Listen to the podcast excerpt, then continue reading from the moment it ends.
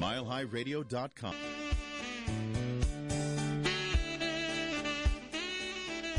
And now, live from Atlanta, Georgia, everyone's social media friend, it's Deb Krier. Every week, Deb talks with the movers and shakers, the experts, the best of the best in social media, bringing you all of the latest tips, techniques, and trends for successfully using social media. In social media, there's only one constant Deb Krier.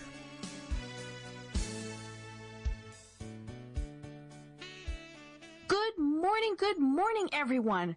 Wow. We have a new year. It is 2015 and I am so excited to just jump into everything that's going to make 2015 so phenomenal for everyone. I am Deb Krier. I'm the socialite and I am passionate about working with professionals to show them how to use social media as a tool to promote themselves and their businesses. And my guest today, I did this very deliberate because he is an expert on marketing, a little bit of social media, and we'll talk about that, but just in marketing in general. And I wanted this uh, guest today because now is the time when you really should start thinking about what you're going to be doing for 2015. And of course, this is an ongoing thing. These are not New Year's resolutions that we get two weeks into it and we go, oh, well, that didn't work. This really is something that um, is a program that you can institute, that you can follow, that you can change, that you can adapt. And so please join me in welcoming David Newman. Hey there, Deb. It's great to be here. Thank you. Perfect. Well, let me tell folks just a little bit about you for those who don't know who you are. David Newman is a nationally recognized marketing expert and author of the Amazon number one bestseller, Do It Marketing 77 Instant Action Ideas to Boost Sales, Maximize Profits, and Crush Your Competition. David runs a marketing strategy firm dedicated to helping consultants, speakers, and solopreneurs maximize their influence, impact, and income. David is a regular blogger for Salesforce.com and for Vistage, the world's largest CEO organization, and his instant action marketing advice has been featured and quoted in the New York Times, Investors Business Daily, Sales and Marketing Management, Selling Power, Entrepreneur, and hundreds, probably even thousands, of media outlets throughout North America. He's got terrific free marketing resources at www.doitmarketing.com. So again, join me in welcoming David. Thank you, Deb. And you know, it's funny, if, if people are listening, don't know me, then obviously I'm not nationally recognized, am I? Know, and so we need to fix that, you know, and, and that's, that's part of your premise is that we need to get the solopreneurs, the small business owners, know, maybe not nationally recognized. Obviously, it depends on what they're doing, but we do need to get them found. And, you know, because that's how they do business. You know, this is not just, I have this great product, I have this great service. If I build it, they will come. And I think that is where so many business owners fall down on the job. They do have a great product. They've got a great service and they think that speaks for itself. And it really doesn't. And how? Oh my goodness. Well, and you know, it's funny when you say about being nationally recognized, and I think every business owner and every entrepreneur has their own scope, uh, Mm-hmm, their own right. scope and their own scale of influence and where they want to be known and so forth. But you know, this is all, maybe a great opportunity for me to just kind of chime in right at the beginning with a little Yes. contrarian statement that that you know there seems to be a backlash now that you know five years ago everyone was an expert. Right. And you know, I'm an expert at this, I'm an expert at that, I'm a guru, I'm a thought leader, all Mm-hmm. these terms that were flying around. Now there seems to be a bit of a backlash. That Right. people say, Well, I'm I'm a business owner, I do great work. I don't want anyone to think I'm an expert. Mm-hmm. I don't want anyone to think I'm some kind of guru. I don't want anyone to think I'm some kind of thought leader because all of that sounds arrogant. It sounds like I'm smarter than they are. It sounds like I'm better than they are. And I say, wait a second, wait a second, hold the phone. If you're not smarter than they are, if you're not better or more advanced or more sophisticated than they are, then mm-hmm. why in the world are they paying you money? Right. Because what's the opposite of expert, guru, and thought leader? It's commodity, goofball, and goober. Right. You know, and, and that is so true. And, and I think that is, you know, people went through this, oh, I can't call myself an expert because there's so many others who know more than I do. Right. Um, you know, and, and all of those. And you, I think everyone is an expert in what they do. And if they're not, they need to think like they are because you're so right. If they don't think it, nobody else will either. And so then why should they spend money with you? Exactly, exactly right. So I'm I'm trying to fight the backlash against the backlash. Mm-hmm. You know, the anti-expert, anti-guru, anti-thought leadership uh, movement, where people are. It's almost like a false humility, where mm-hmm. it's like, no, no, I'm, you know, I'm just a really good accountant, or I'm just mm-hmm. a really good consultant, or I'm just a really good, you know, I run a really good candy store, or, or whatever it is. Right. Uh, but you know, you really have to establish that that go-to guy or go-to gal position. Mm-hmm. Otherwise, you fade into the background. You just become part of the gray, same old, lame business landscape, mm-hmm. and you don't stand out, and you don't, uh, you know, you're not one of those Technicolor businesses that is able to attract customers and clients and business and revenue the way that your that your competition is going to be able mm-hmm. to uh, if they claim that higher ground. Right. Well, and the, the way to think about this is, you know, if, if I'm going to hire someone or buy their product, I don't want average, so-so, mediocre. I want the best. Now, you know, there's, there's obviously different levels of the best. I would love to have a Jaguar. You know, probably not going to happen, at least not in the next six months. But, you know, that can certainly be a goal. But, you know, it, it is something where we want to buy the best. We want to connect with the best. And if you have set yourself up to be average, then it's kind of like, why would people bother connecting with you? Well, and here's another thing that I'm just, this makes me bananas. It makes me absolutely crazy. Uh, where small and solo business owners are afraid of premium pricing. Mm-hmm. Because what we've been talking about, obviously, is premium positioning. Right. But then they say, oh, well, you know, my customers or my clients or my prospects, they would never pay any more than this average kind of rock bottom mm-hmm. pricing. And I say, you know what? That may be true. You know, I, am I'm, I'm guessing it's not true, but let me give that one to you for the sake of argument. If mm-hmm. that is true, you got to get better customers. Right. You know, and, and we've all seen that where, you know, you've maybe done a, a business proposal to a, a, potential client and they said, well, I can't afford 5,000, but you know, 2,500 and we go, uh, okay, because we're desperate for that business. And what we should have done is taken that step back and said, my price is $5,000 or, you know, whatever it is if you want to reduce, then we're going to reduce what we give you. And maybe not even that. You know, you might just say, nope, you know what? The price is the price. I'd be happy to provide you with free resources, you know, another contact, things like that. But the second we devalue ourselves, then the client devalues us also. You are totally, you are totally preaching from my hymnal. Absolutely. a thousand percent right. Well, and not only that, but you know, there's also uh, uh, this other concept where the the perception, the mm-hmm. perception of the value goes down with the price. Mm-hmm. So you get to a certain price, and you know a lot of entrepreneurs and small business owners say, "Well, if I'm if I'm the cheapest, then they're going to pick me because I'm you know I'm I'm the safest bet." because I'm the cheapest and you know this the lowest common denominator. It's mm-hmm. actually the opposite because if you start undercutting your own value, your prospects and your customers are going to start thinking to themselves, well, if it's so cheap, how can this possibly be any good? Right. And so you start to actually lose credibility mm-hmm. if your price is too low and you start to repel clients.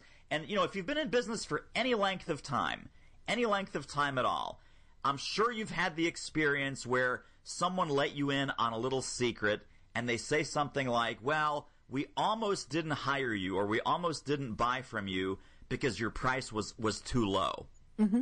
And we had Definitely. some fears and we had mm-hmm. some uncertainty and we had some doubt that you could actually deliver, that your product or your service or your program can actually deliver what it promises because it just seemed too good to be true. It seemed too cheap. Mm-hmm. You know, and, and, and it is scary, especially when you're starting out to set your prices. Um, because you're, you're always thinking, I'm just starting out, or this is a new product or service. And so you want to have a deal, a special. Well, you know, think of it this way. If I go and buy something and then it goes on sale the next day, I get really annoyed. Um, you know, and, and, and as you said, if it's a good quality product, I'll pay you know, and, and, and if, you know, if I've got some problems with pricing, well, maybe they do have something else that they could recommend, but, you know, we've, we've got to get out of this mindset of, what will you pay me? You know, this desperation type of thing. Right, absolutely. Well, and getting back to your point now, I hear this all the time, and I'm sure you do too. Someone says, "Well, I'm just starting out." So mm-hmm. you know, what's what is the good a good rate or a good fee or a good hourly number for someone who's just starting out? And I say, you know, that's a totally wrong question to ask. Because if you go and let's say we buy that Jaguar for you down at the Jaguar dealership, mm-hmm. if it's that Jaguar salesperson's first day on the job, he's not asking himself, well, this is the first car I've ever sold. What do you think is a good price for this right. first car I've ever mm-hmm. sold? Hey, you know what? The price is on the sticker. And mm-hmm. it doesn't matter if it's the first car or the 500th car, the price is the price. Definitely. You know, and, and I think that's key is you don't tell people I'm just starting out. I'm brand new. Oh my you gosh. Know, absolutely oh. right. That's the other piece of it. Mm-hmm. You know, and, and the way you position yourself with your marketing materials should be showing that, you know, that, that you, you've got that background, that wealth of knowledge. Otherwise you wouldn't be doing what you do. Um, you know, just because you just opened your, you know, business doors, whether they're, they're, uh, figurative or, or a, a real door, doesn't mean that you don't have that wealth of knowledge and, and all of those other things that came with it. So you're never just starting out. Right, exactly. Well, that's exactly right. That's what I tell my clients and audiences all the time that they're not paying you for when you had your business cards printed and when you think it was your first day in business. Mm-hmm. They're paying you for that 10 years or 15 years or 20 years of expertise and experience that you've developed in your career, in your in your life, in your in your profession. Uh, that's what they're paying for. And so it's not your first day in business. It's, mm-hmm. you know, uh, and, and, that's a wrong way to think about it. And I think all that comes from self-esteem, you know, self-esteem right. issues and mm-hmm. insecurity. Mm-hmm. And people need to reset their mindset around how valuable and how important uh, their work is. And, and here's a soundbite that may help some folks listening in, because I, I know I wrestled with this early on in my career as well. The, the soundbite is, you will make the most money in doing things that come easily to you but are difficult for others.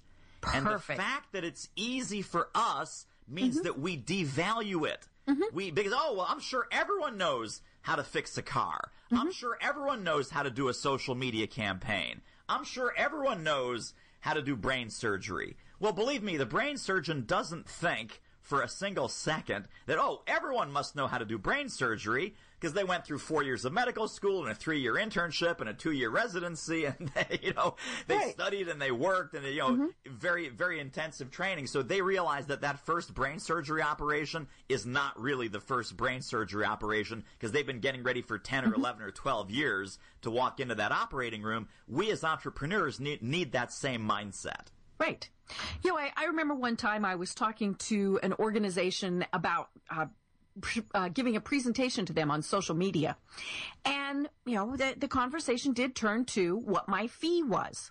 And I told them, and they gave me this blank look. And then she said, well, we didn't expect a fee because you like what you do. Oh my God. And I said, really? So in order to be paid, I should do something I don't like?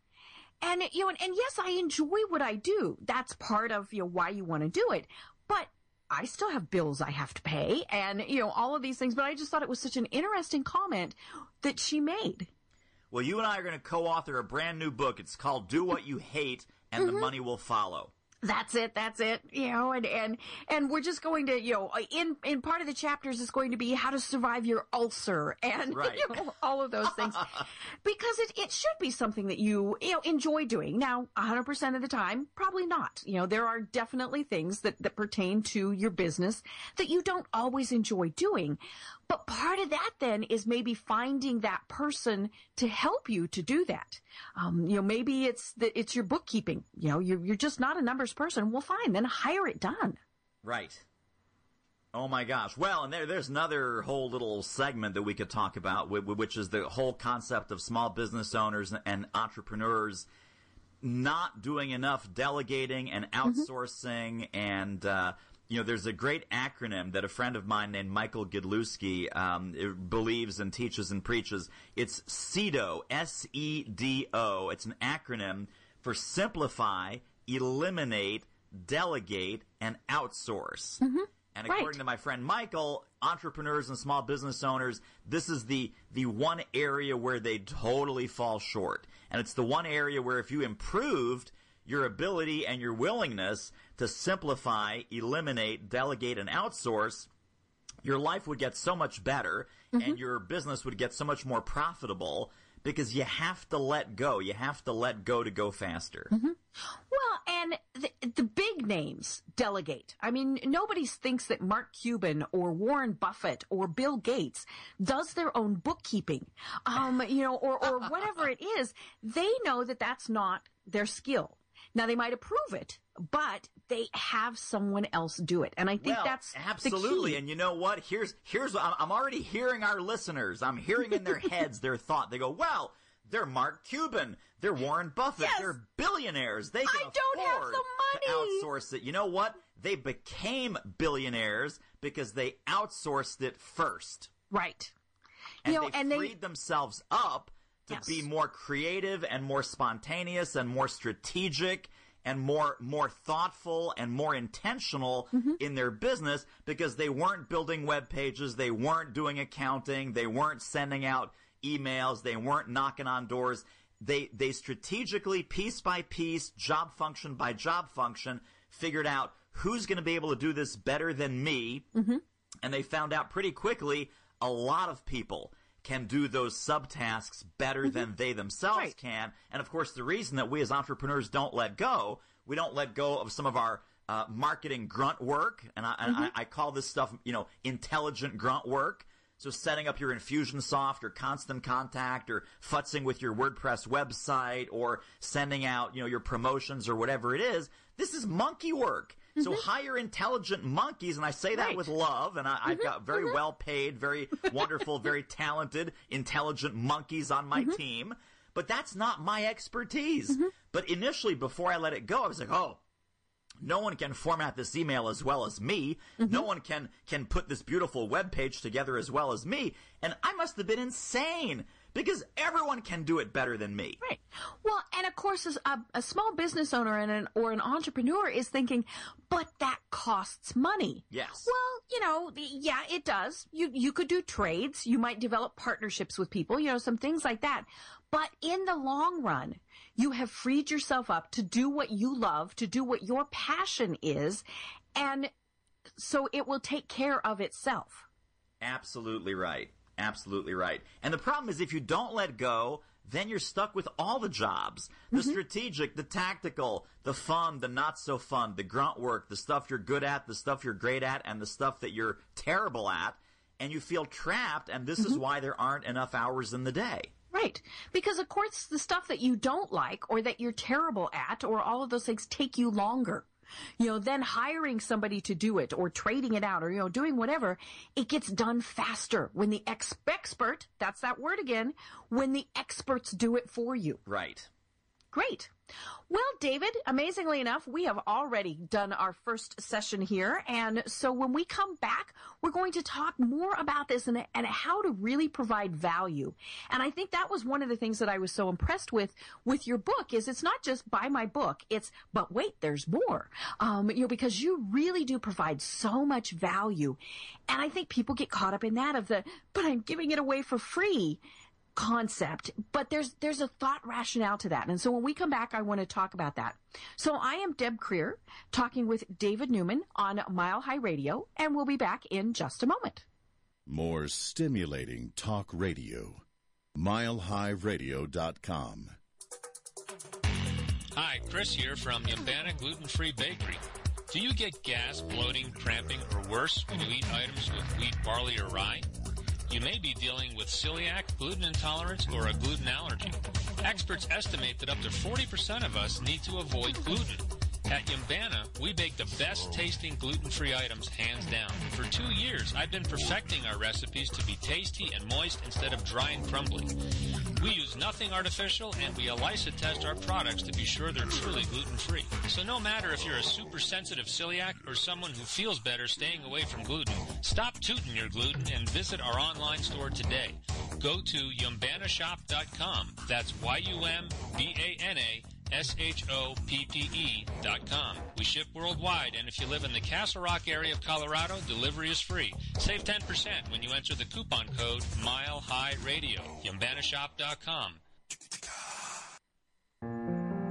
The Chelsea Hutchison Foundation is a Colorado nonprofit corporation formed by Julie and Doug Hutchison to help individuals, particularly children and young adults who have epilepsy. The main focus is to raise funds to provide grants for trained seizure response dogs that may be able to detect an oncoming seizure and provide warnings and or respond after the onset. The foundation also provides Emfit monitors for those in need. Emfit movement monitors are the latest technology for monitoring an individual who, during sleep, may experience seizures, which a caregiver or family member should be alerted to. The Chelsea Hutchison Foundation is named for Julie and Doug's beloved daughter, Chelsea, who died in her sleep during a seizure in April of 2009. The cause of her death is called SUDEP, or sudden unexplained death in epilepsy. During the six years that Chelsea had seizures, no one had ever told the Hutchisons that a seizure could take her life. As a result of that omission, the Chelsea Hutchison Foundation raises SUDEP awareness so other families are not blindsided in the same way that they were. For more information on the Chelsea Hutchison Foundation, please click on the banner ad right here on milehighradio.com. Great shows, great music. MileHighRadio.com. What are you listening to?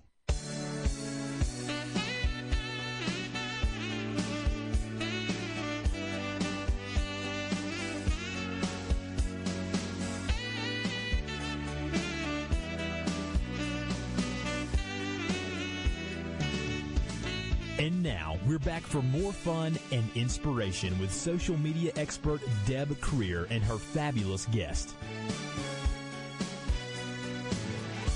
And we are back. And as my music says, I do have fabulous guests. And today is someone who is absolutely phenomenal.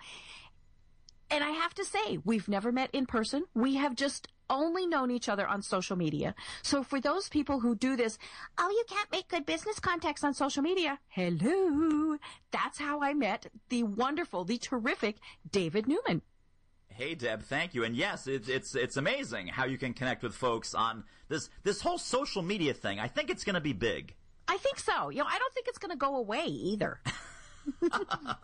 Well, before we jump back in, David, tell people how they find you, how they connect with you on your various social media sites, um, so that they can, and obviously so that they can buy the book. Sure, absolutely. Well, so my whole empire is online at doitmarketing.com. Do It Marketing.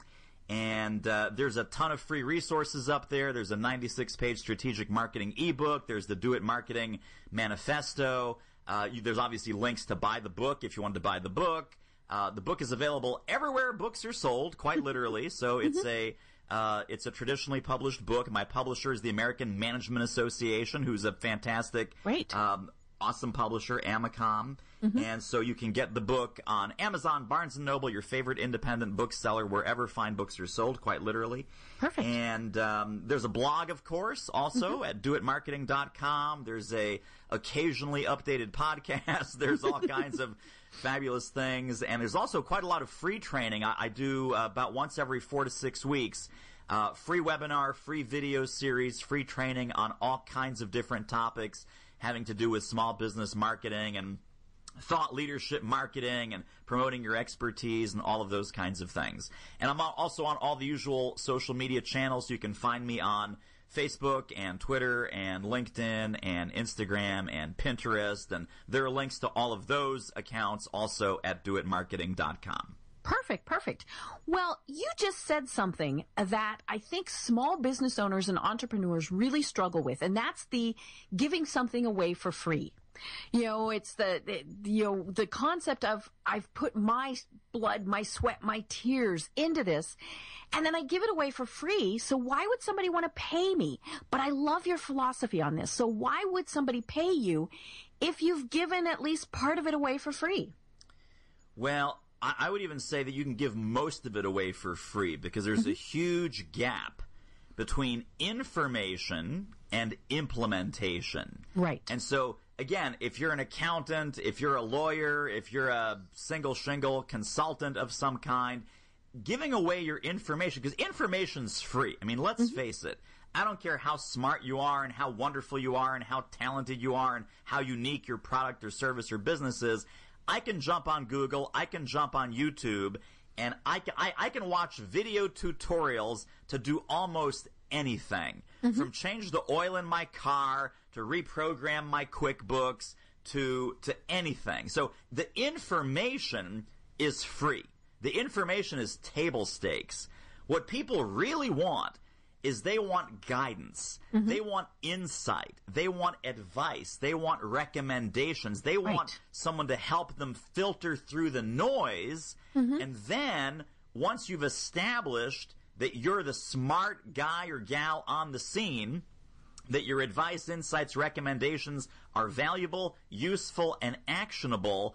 Now, when they come to the point where they say, Well, I, I need some help with this. I need to hire somebody. I need to outsource. I, I need to, to find a partner who can help me with some of this. They're going to look to you and to mm-hmm. your business as the stand up, obvious choice because you've been so helpful and so useful to them at every step of the way. Right. So, you know, a lot of times people say, "Well, I don't want to give away that stuff because that's that's what my clients pay the big bucks for." Nobody pays big bucks just for the information because as I said, information wants to be free and someday it will be, and some might even argue today is that day where mm-hmm. information essentially is free. Mm-hmm. Now, is it your information? Is it is it, you know, is it stuff that you're giving out there in the marketplace?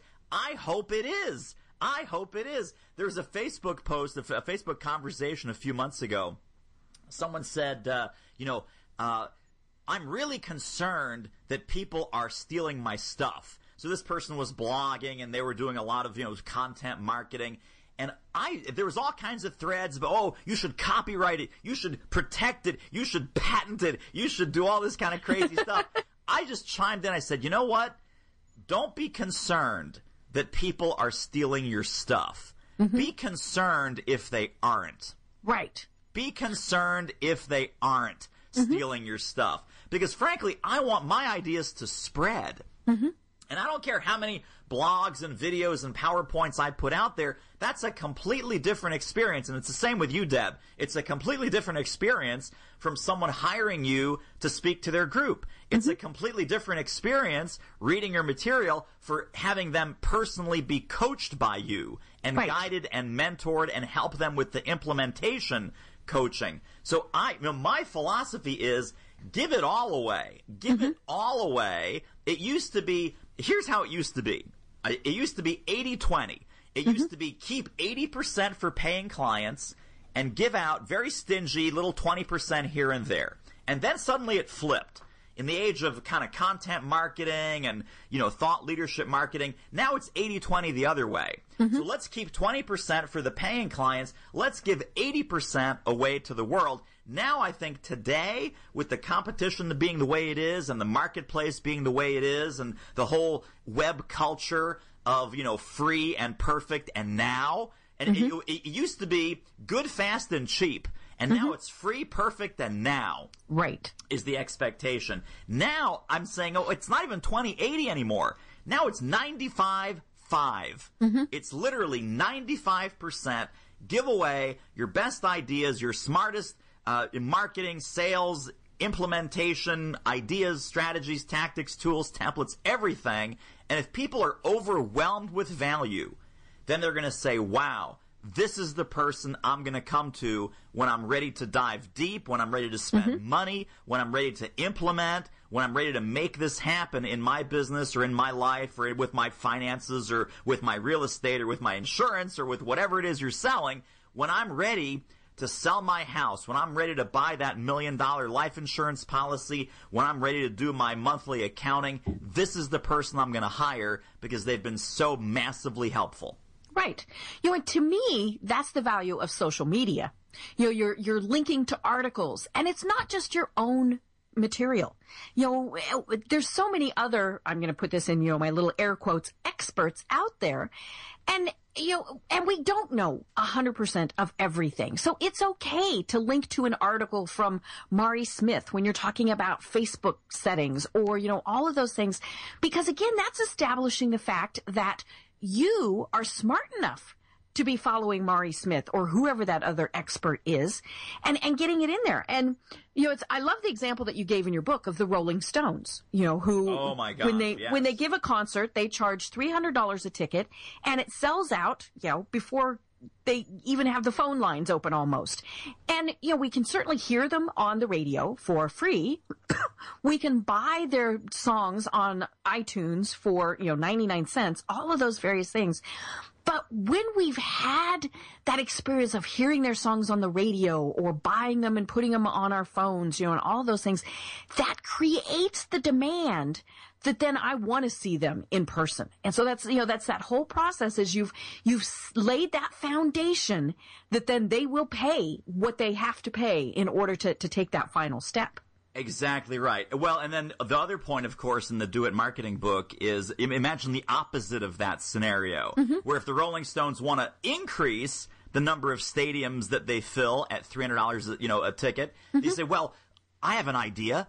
Let's pull our music off the radio. Let's make sure that they cannot right. buy this on iTunes. Mm-hmm. Let's make sure that we take this off all the streaming networks like Pandora, mm-hmm. and now they'll never hear any of our songs unless and until they pay $300 to come see it live. Do you think that'll sell more tickets or fewer? Obviously, in, in, in the music oh. business, that would be a suicidal strategy. Right. But we look at the same thing as entrepreneurs who go, oh no, that's a good idea. I'm going to mm-hmm. stop giving it away because then they're going to totally beat a path to my door. No, you stop giving it away, you will go into instant obscurity and mm-hmm. irrelevance. Mm-hmm. Right.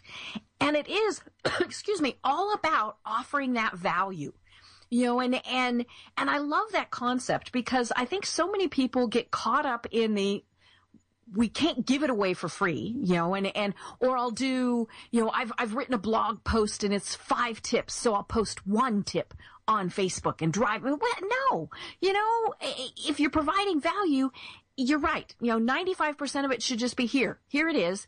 And then they think, wow, she or he really knows what they are doing. So I am going to pay them.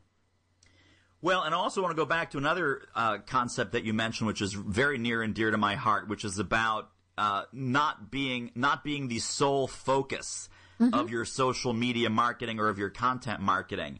So when you mentioned, for example, Mari Smith and mm-hmm. featuring this person and that person and shining the spotlight on others, that's a huge, huge missed opportunity that right. I don't see nearly enough small business owners and entrepreneurs and even social media people doing. I call this FLOP. It's the FLOP strategy, mm-hmm. and FLOP is an acronym for feature and leverage other people. Right. I have a blog post out there. In fact, if you want to Google why your business needs to flop, you'll, you'll find that blog post.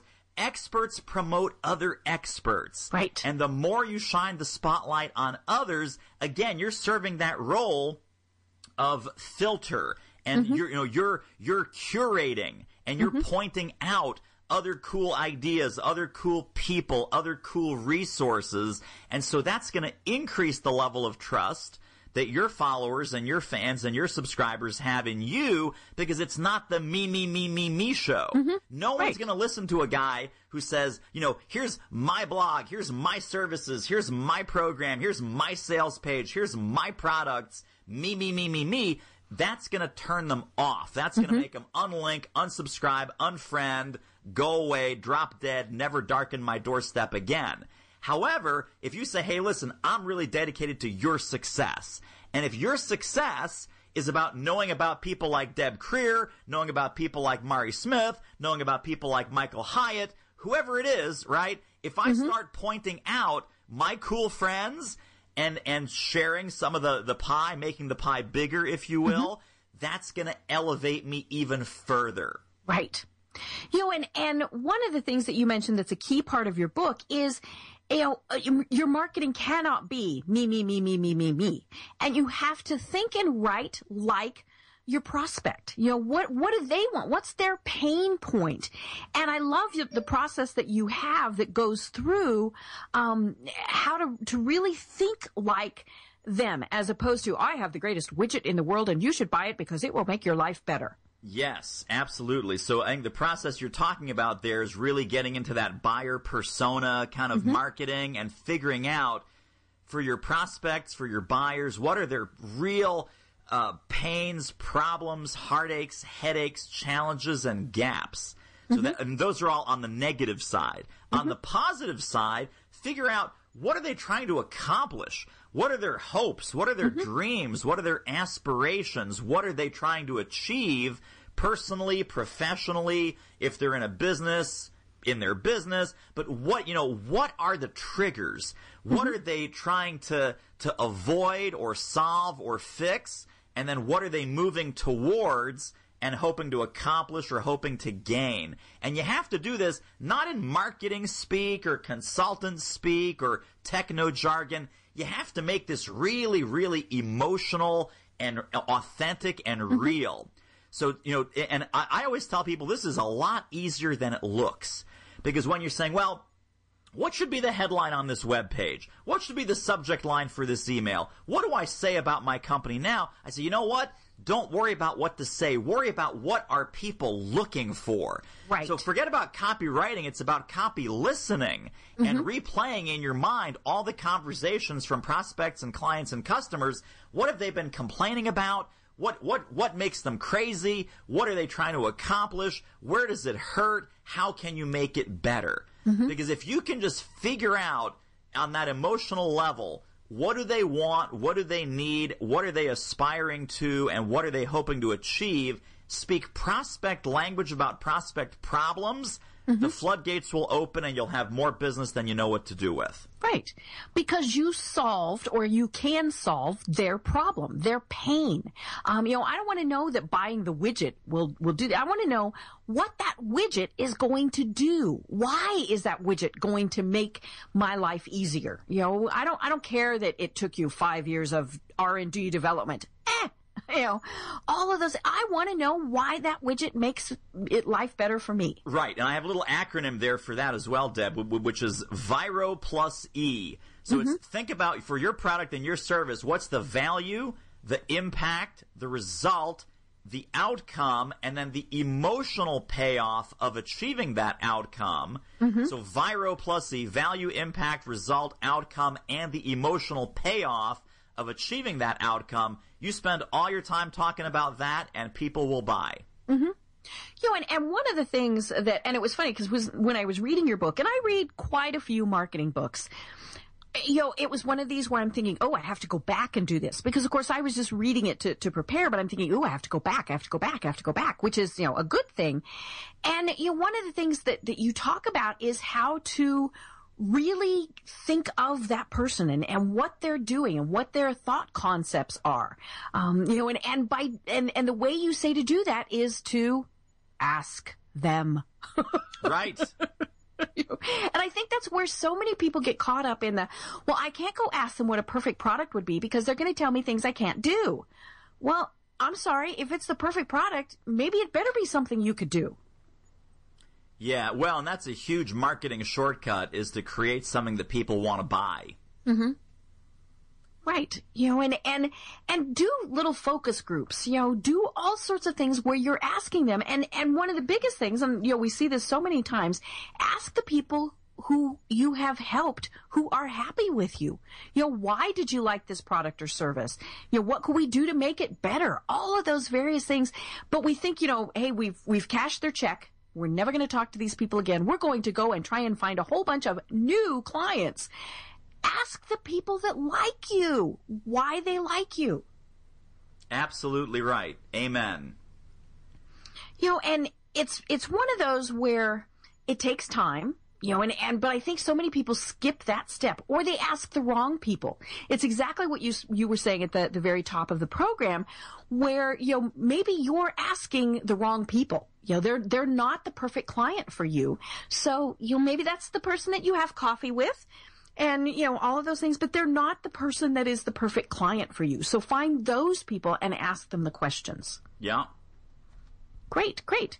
Well, we are going to go ahead and take our final break. And when we come back, this was something that I, I, got out of your book that I absolutely loved. And, you know, I, I want to talk about the 21 day process that you have in your book to really create this strong marketing plan. Um, and so when we come back, we will talk about that. I am Deb Krier talking with David Newman on Mile High Radio.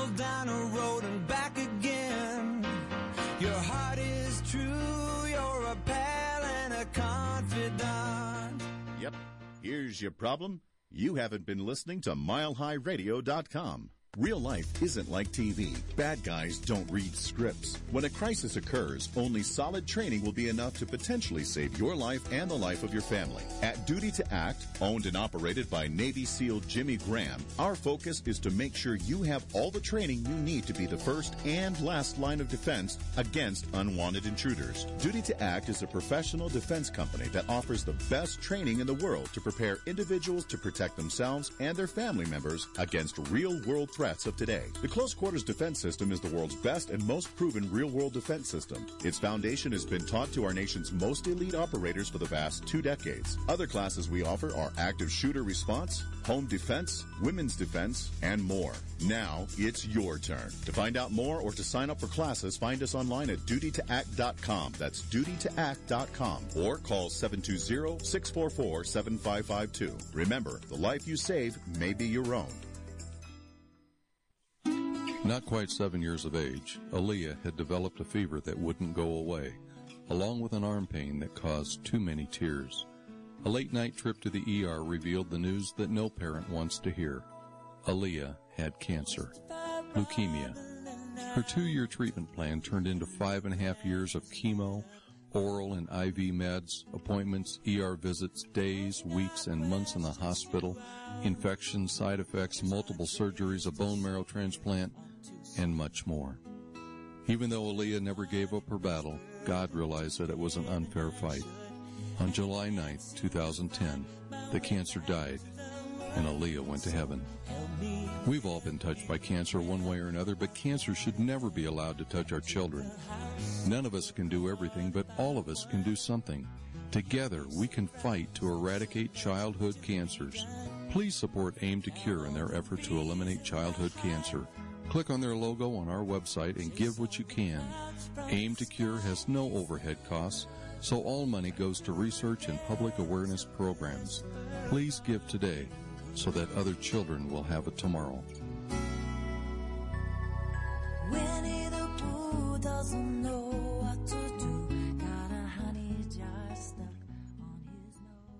Nothing says, I love you more than milehighradio.com.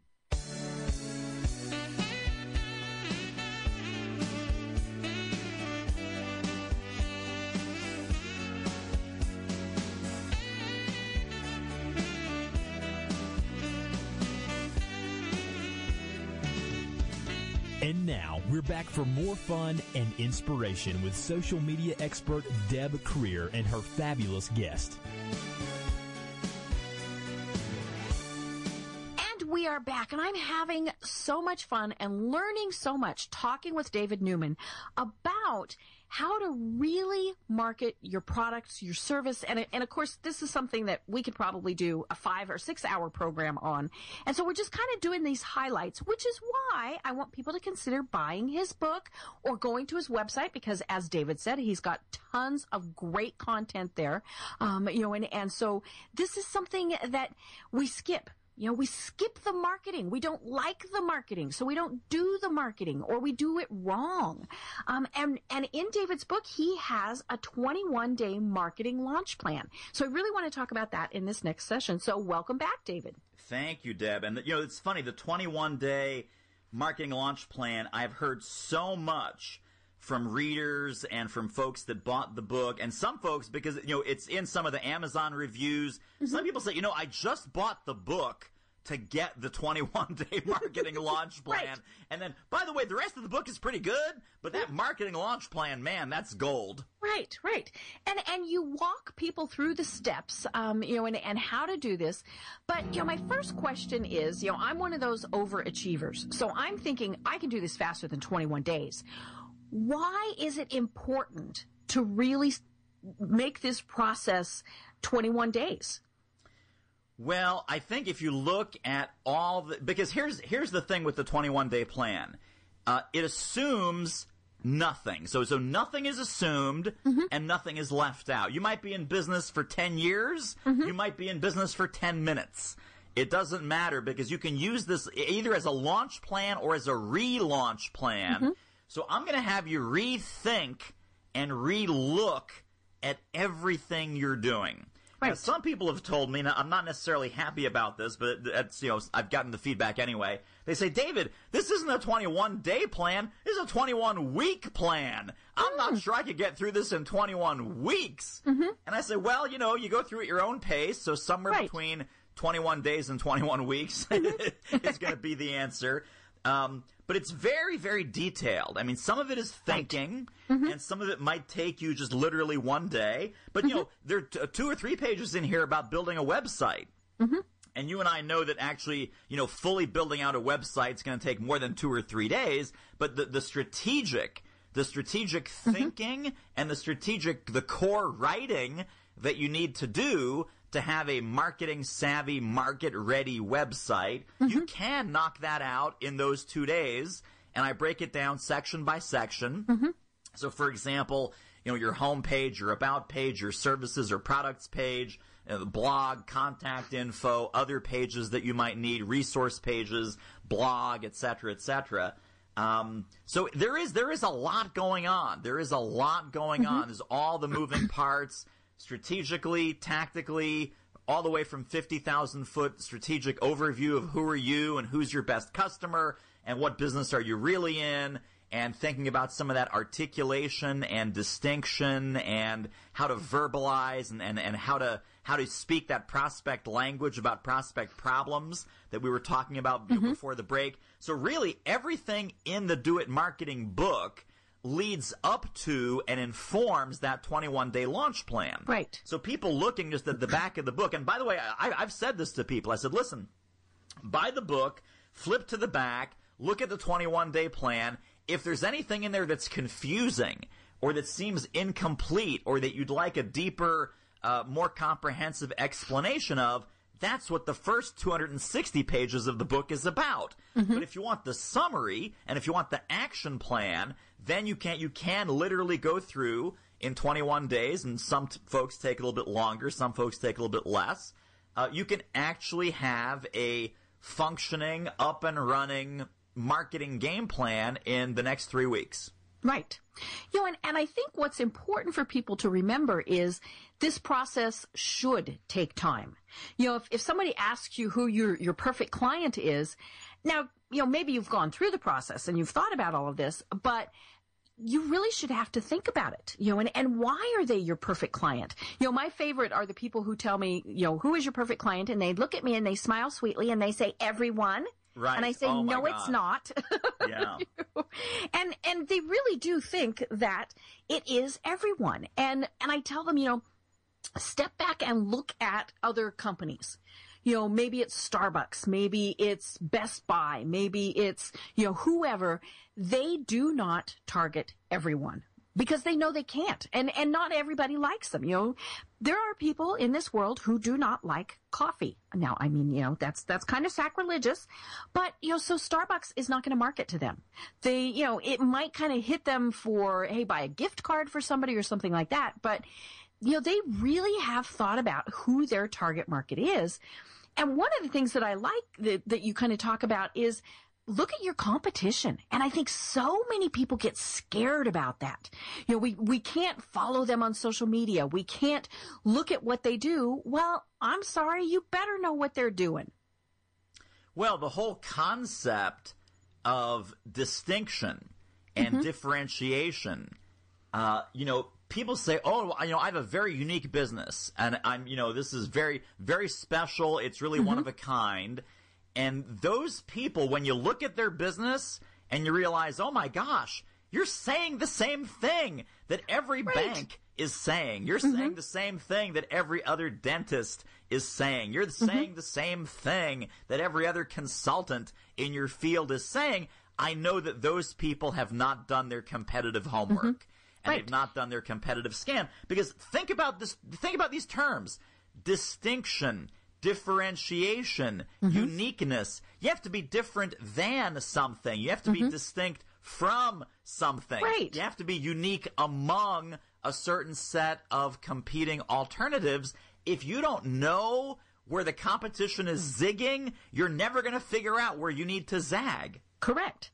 You know, and, and I have people who say, oh, I can't follow them on social media. okay, you know, they're probably already following you. If they consider you to be competition, they probably are. But, you know, it's one of those things where you do have to know what they're doing. You know, are they doing a weekly seminar? How many people are they getting at that weekly seminar? Are they blogging every other day? You know, all of those things. You have to, as you said, differentiate yourself. You know, otherwise you are just that kind of little gray floating around guys that, you know, you're not special, you're not unique, and you're certainly not an expert. Right. You know, and, and it is, it, it's, it is curious to me when I work with people who say, you know, I don't want to know what my competition does. And I always ask them, why? You know, and, and, and their thought process is, but, but I don't want them to know what I do. Well, you know what? That's pretty easy. You know, and, and you mentioned it in this information age they can go to your website. They can, you know, they can be following you on social media. They can do all of those things so they know what you're doing. So don't you want to know what they're doing? Right. Exactly. Well, it reminds me of like, you know, when little, little young children, toddlers, when mm-hmm. they want to make themselves invisible, they cover right. their own eyes. Uh-huh. Because they figure, mm-hmm. well, if, if I can't see you, then you mm-hmm. can't see me. Right. And that stops working around the time that you're two years old. Mm-hmm. Yes, yes. You know, and, one of the things that you talk about in your book is to take your information and their information, take out the company names, and see how similar they are. Yes, that's and I think that's exactly a scary right. prospect.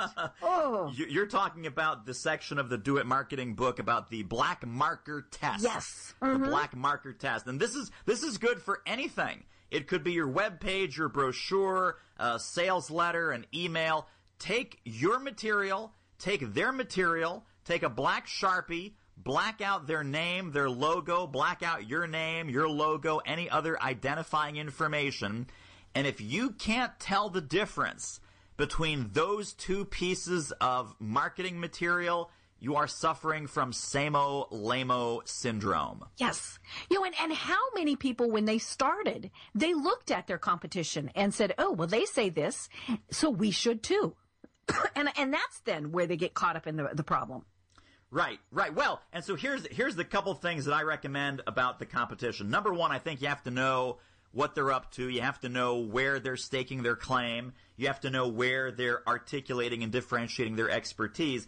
Not so you can copy them, and that's again, it's a great point right. that you just made, Deb. That a, a, lot of people look at that and they do it kind of like monkey see, monkey do, mm-hmm. copying. Um, and I'll tell you a quick sidebar story. I have a friend who's the VP of marketing for a small community bank. And he says, David, I have the worst job in the world. And I said, well, why, why is that? He says, think about it. I'm the marketing guy for a bank. The way that banks work, and I've got, mm-hmm. I've got banking clients and I love my banking clients, but this is why they bring me in. Mm-hmm. Most banks, they say, well, let's figure out what banks A, B, and C are doing and let's do the same thing. Right and it, it's literally a cloning mentality because they're so conservative, they're so risk averse that they figure the best marketing that they can do is to look like, sound like, and act like every other bank. Well, the mm-hmm. problem is if your bank looks like, acts like, and sounds like every other bank, you're dead meat. You're dead in the water. It's game over. Mm-hmm. Yeah, So because you have to know where the other folks are in your competitive space so that you can meaningfully differentiate yourself. And when I say meaningful, I don't mean meaningful to you. I don't mean meaningful to the CEO or the VP of marketing. I don't mean meaningful to you as the entrepreneur. I mean meaningful to your prospects. right. What's going to move the needle for them to sit back and go, "Whoa, this is like this is like no other bank I've ever come across. Mm-hmm. This is like no other consultant, no other dentist, no other financial advisor that I've ever met. This looks different. This looks smarter, faster, better, and awesome." Right. You know, and, and it, it's all about building those relationships with people.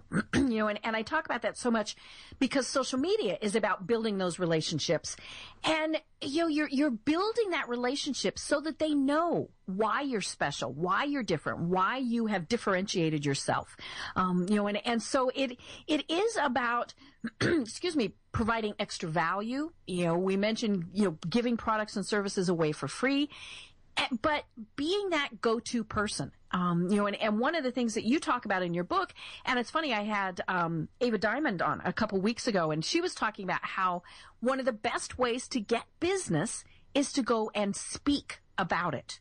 You know whether it's the chamber whether it's you know the the um, uh, your church group whatever it is that helps to establish the fact that you're an expert is when you get up there in front of one, two, 200, 300, you know, more people and, and speak to them about it. Yes, absolutely. Well, and one of the key concepts also, and I love Ava, and she's very smart, and uh, we're we're both members of the National Speakers Association, so that's how I know her. Uh, so really super smart advice. In the Do It Marketing book, I talk about your three PR game plan. Yes. And the three PR game plan is your uh, personalized professional public relations. So it's three P's and an R. So that, that's why it's called 3PR. Uh, but the three legs of that stool, uh, speaking, and by speaking, I mean speaking to targeted groups. So I wouldn't even necessarily say just pop down to the chamber because the chamber is a general group. Right. But and it might not say, have okay, your good I, clients. I want to get in front of um, real estate agents. I want to get in front of you know uh, business executives in the technology industry. I I, I want to get in front of uh, chief financial officers. All of those groups have meetings, they have associations, they have mm-hmm. trade and, and, and professional groups and conferences that they go to. If you can be seen there as a speaker and you're the person at the front of the room talking about your expertise to a targeted group, that is one leg of the three part stool. The second leg of the stool is publishing. And by publishing, I mean publishing a blog or a mm-hmm. newsletter or uh, even getting published in some of those trade and, and professional magazines, mm-hmm. websites, blogs, and portals. And then the third leg of the stool is social media and being visible and being useful and being present on those same social media platforms where that targeted group congregates. Mm-hmm. So if you're in a business to business setting, you're all about LinkedIn. If mm-hmm. you're in a business to consumer setting, you're all about Facebook and Twitter. Uh, if you're marketing to women, it's probably more about Pinterest because Pinterest still has a very strong female demographic. So those three things, the, the three PR game plan is made up of speaking because speaking raises your visibility. It's made up of publishing because publishing raises your credibility. And it's made up of social media because social media raises your share ability. Right. So if you're visible, credible, and shareable, again, you're going to be a dominant force in that market that you mm-hmm. want to serve.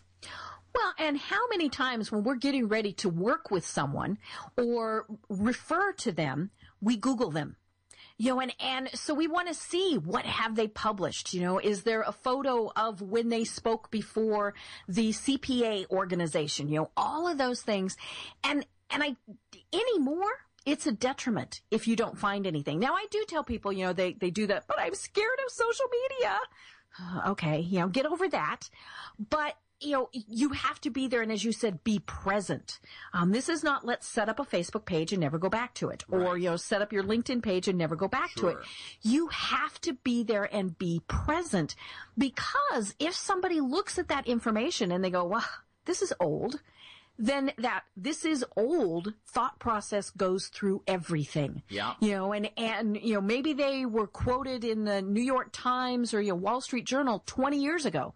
Okay, that's great. But it's, it's, it is a what have you done for me lately type of, of concept, you know? Yeah. So if, if they haven't been quoted recently, I'm probably going to go on to the next person. Exactly right. Exactly right. Well, you know, we've we've gone through several steps in the book, and and one of the things that struck me was that you know there's there's some people who come across as desperate. And we have to get out of that mindset, you know, and, and whether you are desperate to pay the bills or desperate to start your business, you don't have to show that desperation. Um, you know, and, and, you know, I, I network fairly often here in Atlanta and there are people that I see them every month and they're with a different organization every month. you know, I'm like, really? You know, or they're with multiple organizations. You know, the I'm the I sell cosmetics and then I also sell life insurance and oh, I'm a mortgage person on the you Yeah, know. totally. And- yeah, you know, and, and it's funny because in this economy, you know, there are people who have to have more than one job. Pick one. If you're at, say, a chamber event, well, then maybe you're there selling life insurance and you're not going to tell them about the other two things, um, you know, and, and things like that. But that desperation, I think, comes through, you know, and, and, if it's you know if, if somebody is you know the the uh, it was funny. I was at a networking event in Denver several years ago and this woman came up and thrust her business card at us you know and then ran off. And we're like wait wait come back she had bet her husband that she could give away all 250 of her brand new business cards. That was why she was there. You know and of course we looked at her business card and threw it away. We could have cared less why she was there. Sure. but you know it's, it's clearly it comes back to what you were saying at the start. She wasn't taking herself seriously so why should we take her seriously? Yeah, boy. Well, in this whole desperation thing, um, you know, it's it's uh, there's a cliche, of course, about fake it until you make it. Mm-hmm. But I actually think that you need to fake it until you become it. yes yeah So, so this is not one of these things where it's like, oh, you know, I'm, I'm just, the, I'm the desperate goober at the chamber that's Mm-hmm. forcing my business card into everyone's hand. I'll tell you another example. I, I was at a networking event a couple weeks ago, and we were talking about Infusionsoft, which is great software. I don't happen to use it, but a lot of my clients use it, and it's wonderful. Uh, so we were talking about this. A guy chimes in. He says, "How is it for poor people?" I said, well, it's probably a terrible platform for poor people, but Right. why in the world would you say that to someone? i know You know, it's like, it's almost like there's some noble, there's some nobility in poverty, or there's some, you know, it, it's, it being successful is dirty, or is, is, is, you know, not noble. And I'll tell you, this whole thing about the, the noble, poor entrepreneur, that has to go out the window. I mean, Right. you need to work hard and work fast to make as much money as you possibly can. And by the way, if you have this anti-money mindset, that's going to kill you faster than anything. right you know it's, I mean, you have to really develop a love affair with mm-hmm. money. And not, Right. not by way of greed, not in a self-centered way, but the more successful you are and the more successful your business is, the more good you can do with that money in other Right. areas of your life. Yes.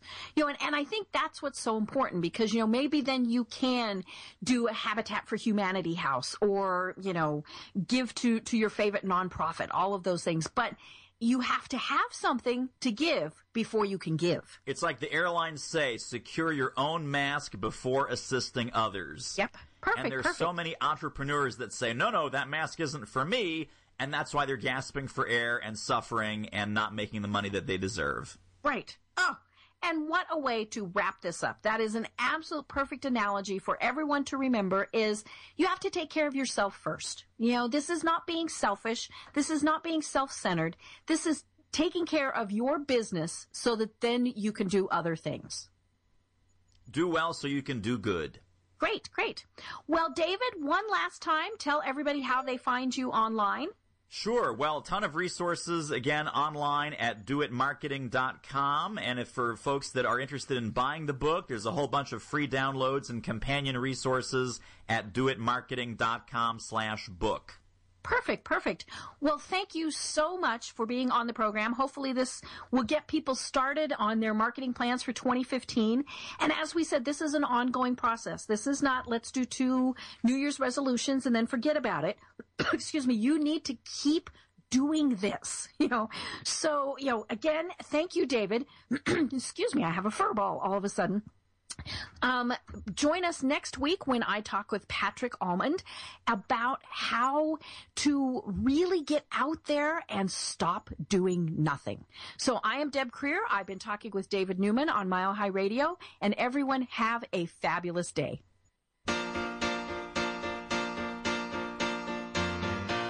Thank you